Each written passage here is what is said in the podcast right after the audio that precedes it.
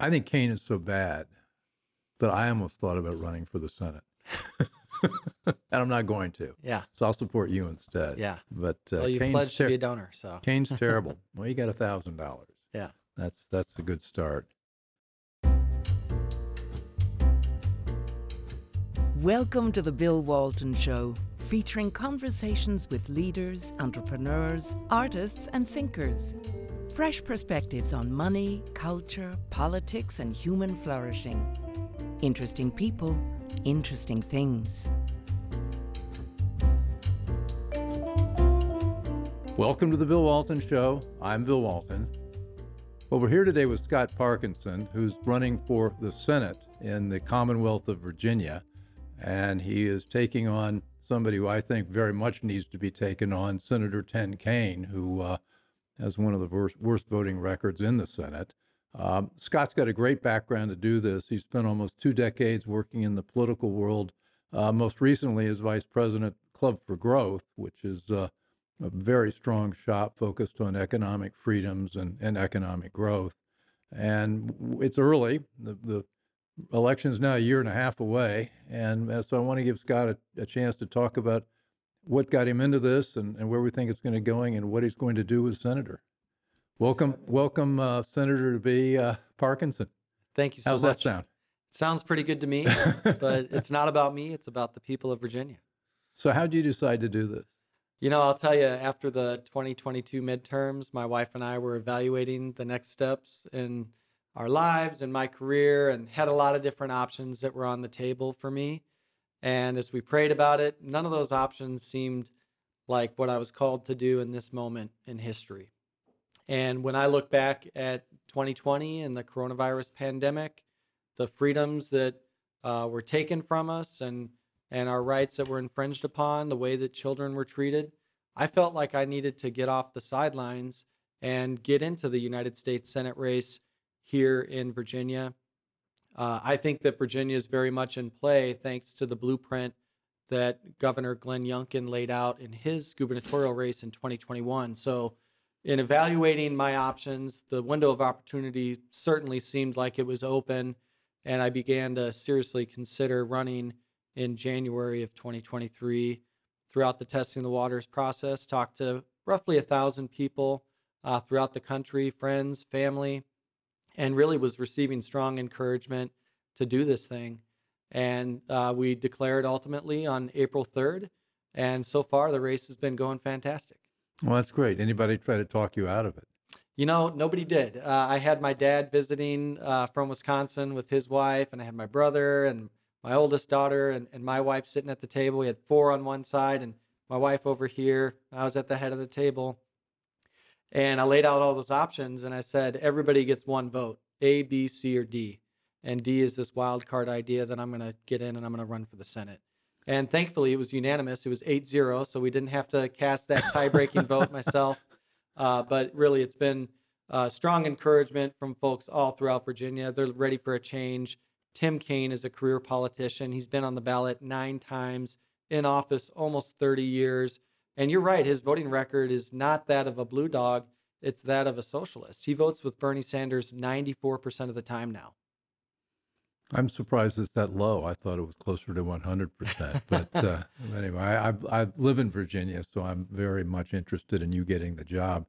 So, what are the three big things you want to want to accomplish as Virginia as Virginia senator? Yeah, listen, I think first and foremost, uh, the economic situation that we're faced with and the prosperity for future generations with my children and your grandchildren and everybody that uh, wants America to be better off in the future, that's at risk today. And if you go to the Bureau of Labor Statistics website and you enter into their inflation calculator March of 2020, when the coronavirus hit, and then you enter in April of 2023, which is the most recent data set that they have available, it shows that inflation has been 17.5% since COVID started. And most people haven't received a 17.5% wage increase. That means that they're so worse this off is not today. this is not year to year. This is since it The started. cumulative things things are almost almost one fifth more expensive than they were when this. yeah, just three and a half okay. years ago, less than three and a half years ago. yeah. And so I think people's wages aren't keeping up. A lot of people have lost jobs, had to take on second jobs. Their 401k is becoming a 201k. We are in an economic crisis. We just had a major debt limit negotiation on Capitol Hill that's going to saddle us with roughly four to five trillion dollars more in the national debt. I think that that's a problem to give Joe Biden a blank check. And it's basically this political oligarchy, this uniparty that is running Washington, D.C. We need new conservative champions that understand we have to slow spending. We have to provide for the macroeconomic pro growth policies that are going to increase what, what, productivity. what role does the Senate play in accomplishing this? I mean, Oh. economic is a big, big, big topic. I mean, what what can you do as a senator to bring about some Yeah. of this change? What a great question. I, I think there's so many things you can do to advance a pro growth agenda. And I've worked for three United States senators in the past. I worked uh, as an economic policy advisor to two of them, Senator Ron Johnson and Senator Marco Rubio. And you can use the Senate procedure and precedent as one senator to do all sorts of things that can make a big difference for our economy. When it comes to executive branch and judicial nominations, the way that the courts often slow down a lot of the things that are happening in states, whether it's an economic development project that's slowed down by regulation, we can defund those regulations. We can use the power of the purse. We can also advance pro growth tax policy. We did that in 2017 when I was on Capitol Hill as executive director of the Republican Study Committee. The Trump tax cuts were working. That's a big deal, Republican Study Committee. You were executive director? Yes, in 2016 through 2018. Yeah. So number one is economic. What's number two? Well, I think that we need a movement to restore parents' rights in the classroom. In Northern Virginia, especially, we've seen uh, parents locked out of the classroom by teachers' unions. We've seen uh, so many folks that feel like there's indoctrination for their children uh, for this woke ideology. We have seen in, in Alexandria the National Merit Scholarship Awards not being awarded to Asian students because they're Asian. That's reverse discrimination. And I think we need to celebrate merit. Uh, we also had the transgender rape case in Loudoun County. And then at Wakefield High School, we had a really, really high profile uh, fentanyl overdose where five kids were in the bathroom using illegal drugs. Uh, it was laced in fentanyl, and one of them died. Four of them got really sick. Just a terrible thing that uh, you know made its way through our community, and we need to stop this poison from reaching Virginia in the first place. So much of it is flowing over our southern border, and I think that that leads to the third issue with public safety. Public safety is definitely one of these um, issues that continues to pop up, whether it's carjackings, the overdoses, the drugs, violent crime. Uh, we need to celebrate our and and appreciate the men wearing the uniform, back the blue, instead of telling them that they're being racist for having school resource officers in uh, you know in, in northern Arlington and, and basically saying, hey, these are kids that are being discriminated against because we're mostly uh, using our school resource officers to enforce poor behavior on black students. I don't think that that's why school res- resource officers got got into the job. I think that they want to have a safe community and enforce it. Now, a school resource officer is that a policeman? It is. It's like a policeman, right? in, a in the school, they are armed, All right. and uh, there was a movement here. I've gotten so unused to all the new euphemisms. You Yeah. can't just say there's going to be a cop in the school. It's Right. going to be a school resource officer. Well, okay. there was a movement in Virginia to, to take them out because of uh, this woke ideology and sort of the defund the police movement. And I think that that's dangerous. It's led to more police officers retiring, and that makes our communities less safe. Well, John Lott was on the show. You know, he's the gun rights Second Amendment expert, and he so much work, so many studies is that having a gun in a school in the hands of uh, somebody uh, who's there to protect kids dramatically reduces the risk of school shootings. Yeah, we all saw the the body cam footage from Sure. Nashville and the uh, heroism from those officers going in and neutralizing the transgender student that was killing. I mean, it's Christian almost like putting a gun-free zone sign in front of your Yeah. school or institution as an imitation. Yeah, it's it's sad. Um, I So, so- strongly so, support. what do you do about that from the Senate? Yeah, mean, I support Senator Rick Scott's School Guardian program. It would put what's that? federal funding for police officers in every school. yeah. You know, Senator Scott and I have a mutual friend named Andrew Pollack. His daughter Meadow was killed in the Parkland shooting. Yeah. I was Ron DeSantis's chief of staff in 2018. Got to know Andy and his son Hunter and Huck, And uh, just that situation brought to my attention how vulnerable students are in in in the school. And in this situation, Meadow was protecting a classmate in the hallway, and the school shooter came and executed both of them, sadly, in in that uh, hallway, and along with the other Parkland students and victims. Um, I think that if you do have a strong deterrent of several armed guards in a school, that that's going to protect our mo- our nation's most valued asset, our future, and our children. The the my some of my big issues. One of my big issues is China, and the other one is the climate industrial complex. Yeah. What do you want to do about that? Or Yeah. those two? Well, listen, I think China has clearly demonstrated that they want to engage in a trade war with us through their manipulative behavior, as long uh, along with their uh, theft of intellectual property. And you think about uh, what President Trump did in, in terms of laying tariffs and trying to get China to come to the negotiating table. They had a renegotiation right at the beginning of the coronavirus pandemic and ultimately, you know, we've seen how, how what the results are with that. It hasn't really changed a whole lot. So, what do we do to become more competitive with China?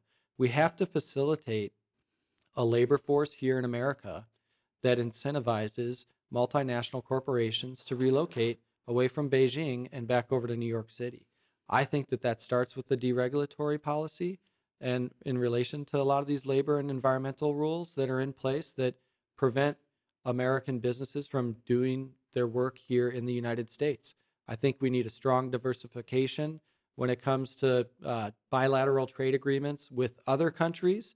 And I think that once we get China's attention, also through reducing the the uh, corporate rate and um, also giving pass-through entities more of an incentive to uh, do business here in America, the tax and regulatory and labor uh, differences will force China to come to the table and say, okay, we're going to have to stop stealing their intellectual property. We're going to have to start acting in good faith when it comes to free trade. Trump had this goal of zero tariffs at the end. Club for Growth shared that same goal. Uh, but you know what Trump did was he laid tariffs on the table as a hammer to basically try to penalize the Chinese businesses, uh, and that passes ultimately passed along to the U.S. consumer. I think that we need to find a way to decrease costs here in America, and those incentives are laid out very much through our tax and regulatory structures. I'm going to have Bob Lighthizer on in a couple of weeks. He's got a new book out about what he did. He was U.S. Trade Representative for Trump, and I'm eager to get him talking about just exactly what you're talking about and what worked and what didn't work. You know, Um, one other thing I just want to point out is China had this monopoly on uh, the production of PPEs, and they were really clear at the beginning of the coronavirus pandemic that they were going to withhold those from the American people. That P- becomes P- an PPEs means what? personal protection equipment. We're talking about the mask, the Yeah. rubber gloves, uh, you know, the production of these things that were really being withhold held and uh, N95 masks. Most of those were being made in in in China. And on the on the beginning of coronavirus pandemic, they're like, we're going to withhold these for our own people. We're not going to give them out in mass distribution. And I think that's a violation of the trade agreements that we've had with China well, in the it's, past. is you know, you talk about the economic piece. I think it's much. I think it's you know they've got their notion of unrestricted warfare, and economics is only one piece of it. Yeah. and you know they've been using economics to create a tremendous dependence that on that we have on them. Rosemary Gibson was on talking about drugs. It turns out we don't make aspirin in America. We don't make antibiotics in America. We don't make penicillin. We don't make a lot of the things, maybe a small, tiny fraction we do, but generally, um, a lot of that's made in China, India, with supply chains through China. I mean, they were threatening during the during Yeah. the lockdowns not only the PPE, but drugs. Well, the green energy, uh, Tim Kaine, Bernie Sanders' idea on uh, getting away from fossil fuels and getting toward lithium batteries, that enhances our exposure to places like China. China, Chile, and Australia are the three main uh, producers of lithium batteries. And, you know, the Democrats, they want to say, oh, this is clean energy. Well, think about the exposure on the labor force in China when they have to deal with that lithium That's a human rights issues as well. Well, that doesn't bother the Chinese. It doesn't bother them. You know what else the Chinese not- are doing? That's not a tr- That's not troubling to them. But it should be troubling to our so-called friends on the other side of the aisle that Well, human should- rights, and yeah. we should care about human Yeah. rights. I'm just talking about and the should age. care about you know the the manipulation of prices when it Yeah. comes to um, you know foreign products like like lithium batteries. You know another thing just uh, to finish the point on China, I'm deeply concerned about the Chinese alliance with the Russians. They're clearly working together when it comes to the the war in Ukraine. Obviously, the United States is in the middle of that. We're we're effectively within a cold war with the Russians, but I think you need stronger leadership at the Resolute desk in the Oval Office to deter China and Russia from messing around. They're watching every single move that Joe Biden and his national security team are making. And I think that we're weaker now from a national security standpoint underneath the leadership of Joe Biden than we've ever been as a country. People don't take him seriously. And the exposure that he's got with his son and his family and the foreign dealings that they've made, I think further weaken our posture as a strong national security, national defense country. So we need to restore uh, that strength by getting a Republican back in the White House in, in 2024. and a Republican in the Senate from Virginia. Uh, this is the Bill Walton Show. I'm here with Scott Parkinson, who is running for uh, senator uh, in the great Commonwealth of Virginia. And uh, it's early in the campaign. We're just getting started. First thing you've got to do is win the primary. What what what happens in the primary? When is when does that occur, and how does it occur, and who's your Yeah. who are your opponents? So the Virginia State Central Committee uh, back in April changed the nominating process for the first time in a really long time. It's no longer going to be a convention. We're going to have a statewide primary on June 18th, 2024. Right. And there's several other declared candidates now in the race.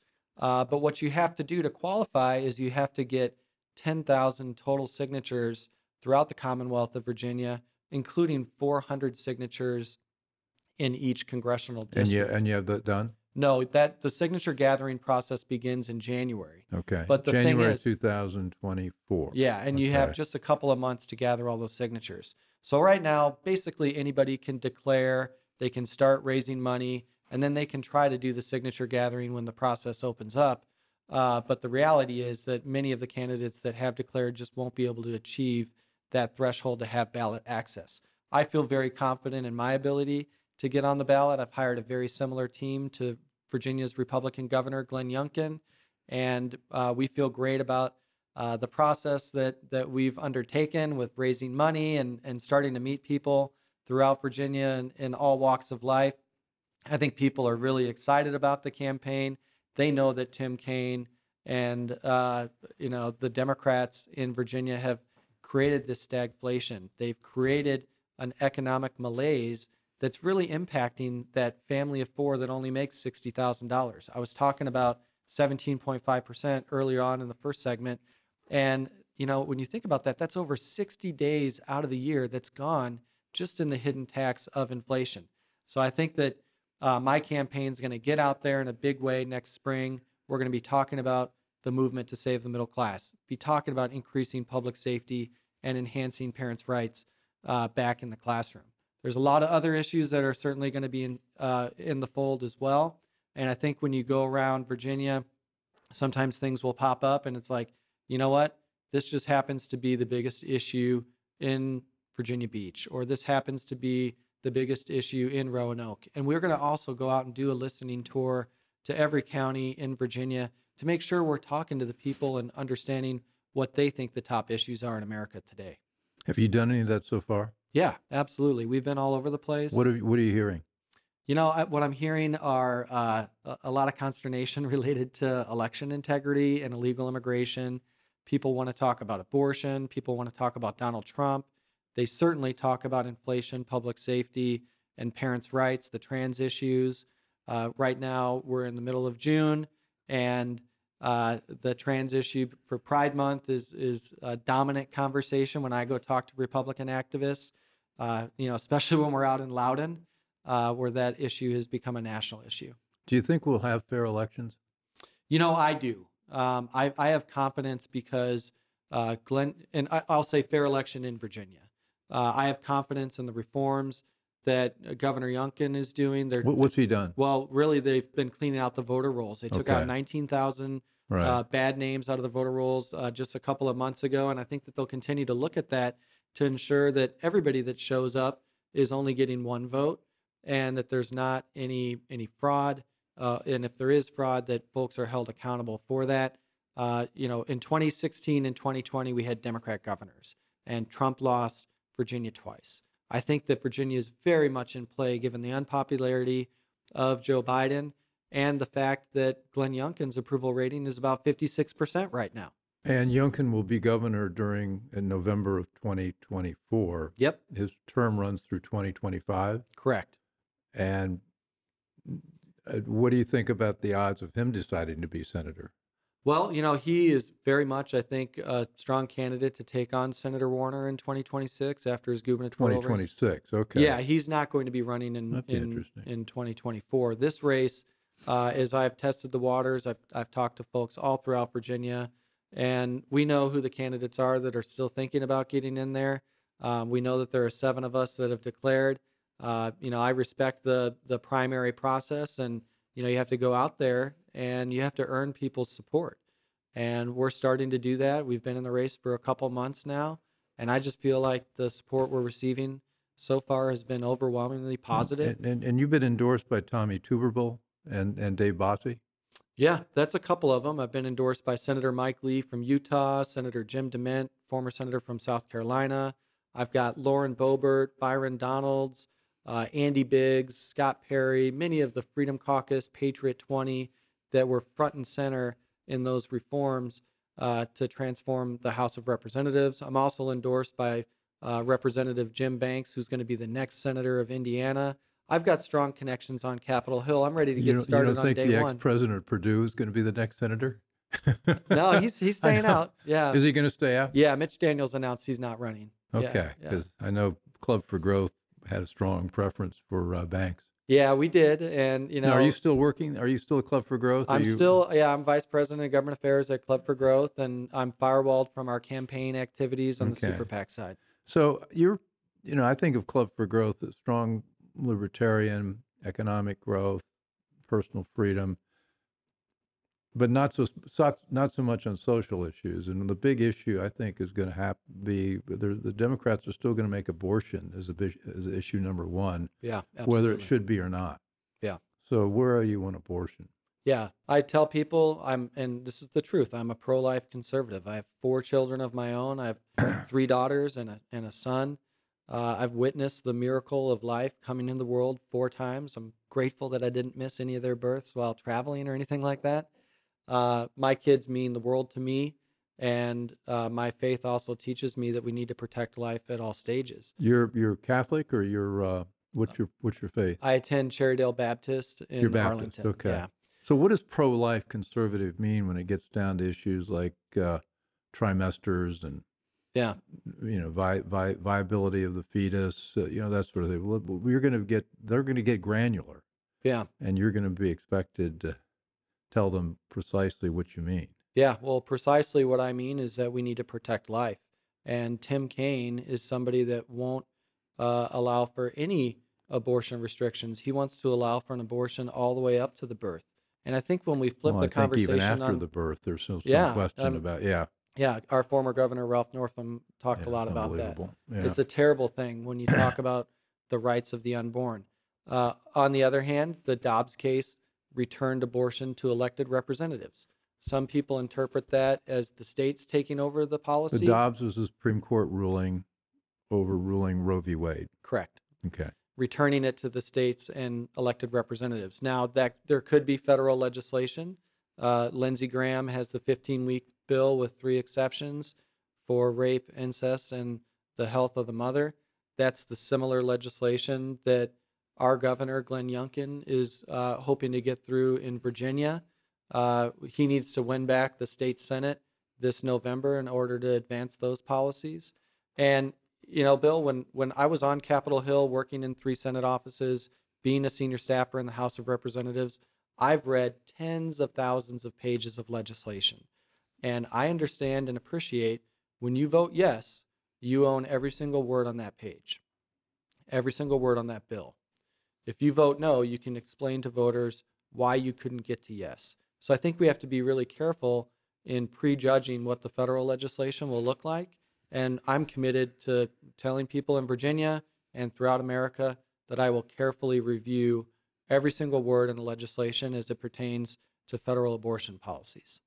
As you know, I've not spent my life toiling in the political vineyards. I've spent most of my time private equity, venture capital, you know, running a running a bunch of companies.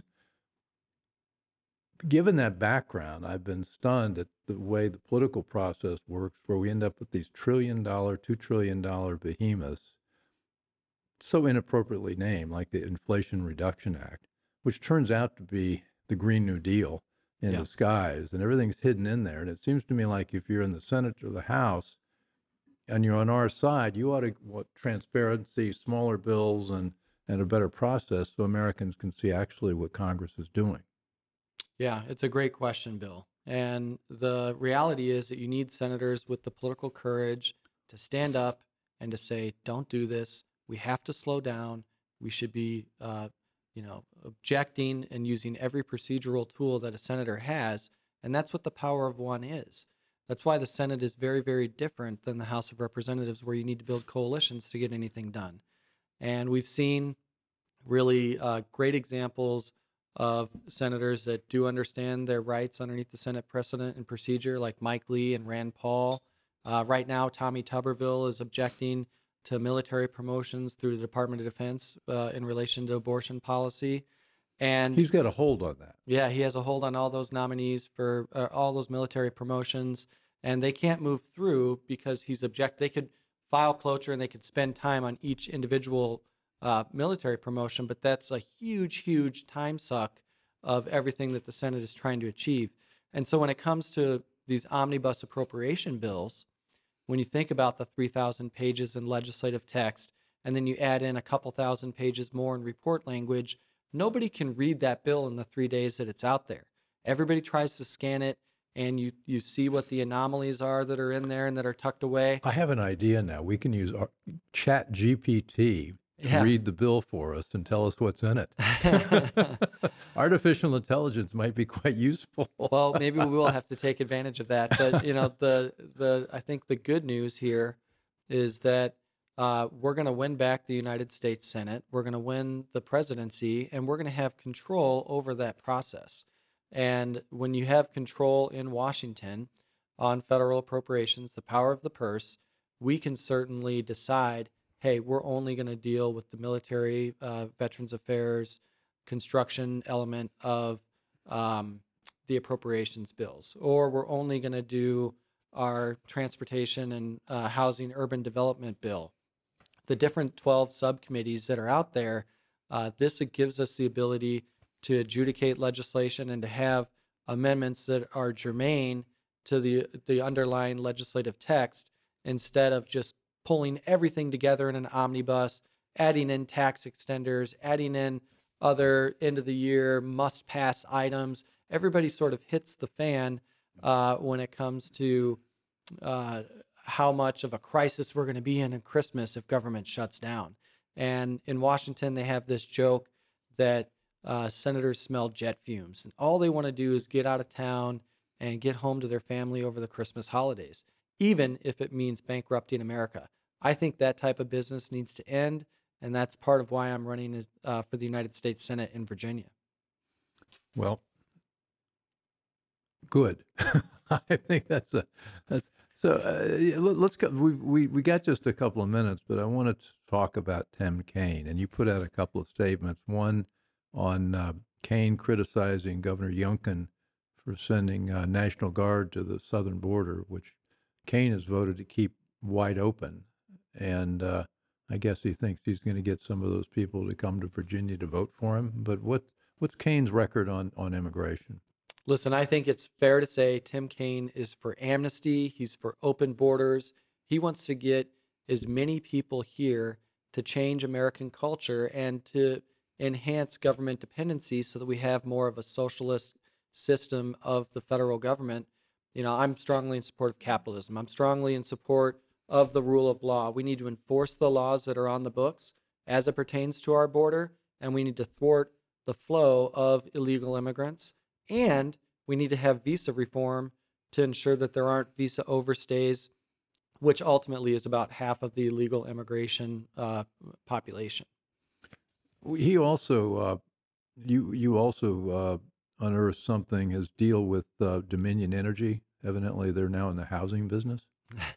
Yeah, great, great point here. Um, it, it's interesting because you know when you've been around so long, you start to get cozy with uh, various leaders in industry, and Tim Kaine has been doing the bidding of Dominion Energy in Virginia as it pertains to these wind farms. He's taken about $100,000 from Dominion Energy in exchange for expediting the regulatory process to get these green energy boondoggles through. And uh, simultaneously, he purchased a home, a luxury condo in Richmond from one of Dominion Energy's lawyers. I've called on the Senate Ethics Committee to open up an investigation to Senator Kaine's conduct and to have uh, that report concluded many months in advance of the 2024 election so Virginians can make up their own mind. I don't have uh, any sense that the Senate is going to expel him for this behavior. But to me, it smells like corruption. And usually, when you start to smell corruption in one area, you look at the other uh, things within his official responsibilities, and it bleeds into those things in quid pro quos uh, in relation to legislative and official actions in exchange for campaign cash. Well, Scott, uh, I'm with you. We'll. Uh, how, do, how do we stay tuned with your campaign? Where can we find you, and uh, what's the next step? Yeah, well, uh, you know, you, anybody can check out my website, scottparkinson.com. You can also follow me on Twitter at Scott T. Parkinson. I'll tell you, Bill, raising money, getting the resources to be competitive with Tim Kaine is the biggest challenge for me as a candidate. You're leaning on your friends, your family, uh, national donors that are willing to step up and make a contribution that isn't even tax deductible. And during tough economic times, it's even harder to look at your friend that you graduated from high school with and say, "Can you chip in a hundred bucks?" But we need people to do that. Otherwise, our fiscal situation is continuing to spiral out of control, and we will be a socialist nation before it's too soon to reverse course. Well, you're uh, you're you got me to chip in more than a hundred bucks, but it's not going to be enough to get you over the top. How much money does it take to to win a race in Virginia? You know, I think for the primary, uh, we're looking at a three to four million dollar budget. Mhm. Uh, Tim Kaine already has about uh, four and a half million dollars cash on hand for the general election. I think when this race gets to the general after our primary in June, money will be coming in in a big way. This is going to be a hundred million dollar race when you take into Wow. consideration all the dollars that both campaigns are spending and the super PAC spending that happens through independent expenditures. And is most of that spent on TV? most of it's spent on TV, Right. direct mail. You have digital. Uh, you have you know door knocking operations. Uh, you know with TV there are two buckets. You have cable and you have broadcast. Broadcast is a heck of a lot more expensive to run Yeah. than cable ads. You know, you've got the Virginia, you got the DC market, and then you got uh, it's, it's it's a complicated media market. Well, anyway, I don't. I'll, I'm, I keep going back into the weeds on this. Okay, it's great talking to our next uh, our next senator from from Virginia, uh, Scott Parkinson. This has been the Bill Walton Show, and I hope you uh, learned a lot about uh, Scott and his plans uh, when he gets into the Senate. Uh, as always, and thanks, Scott. Thanks for joining, and I'll have you back as the race progresses. Um, after you win the primary, how about that? All right, thank when you, Bill. When we're teed up against uh, Tim. Uh, as always, you can find us on all the major podcast platforms and also Rumble, YouTube. Uh, we're on CPAC now on Monday night, and we've also got a, a fairly robust presence on Substack and, and at Substack and on our website. I hope we'll, hope you'll send us our comments. Don't forget to subscribe.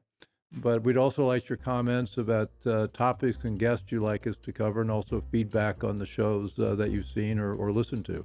So, once again, thanks for joining, and uh, we'll be talking with you again soon. I hope you enjoyed the conversation. Want more? Click the subscribe button or head over to thebillwaltonshow.com to choose from over 100 episodes. You can also learn more about our guest on our Interesting People page. And send us your comments. We read every one, and your thoughts help us guide the show. If it's easier for you to listen, check out our podcast page and subscribe there. In return, we'll keep you informed about what's true, what's right, and what's next. Thanks for joining.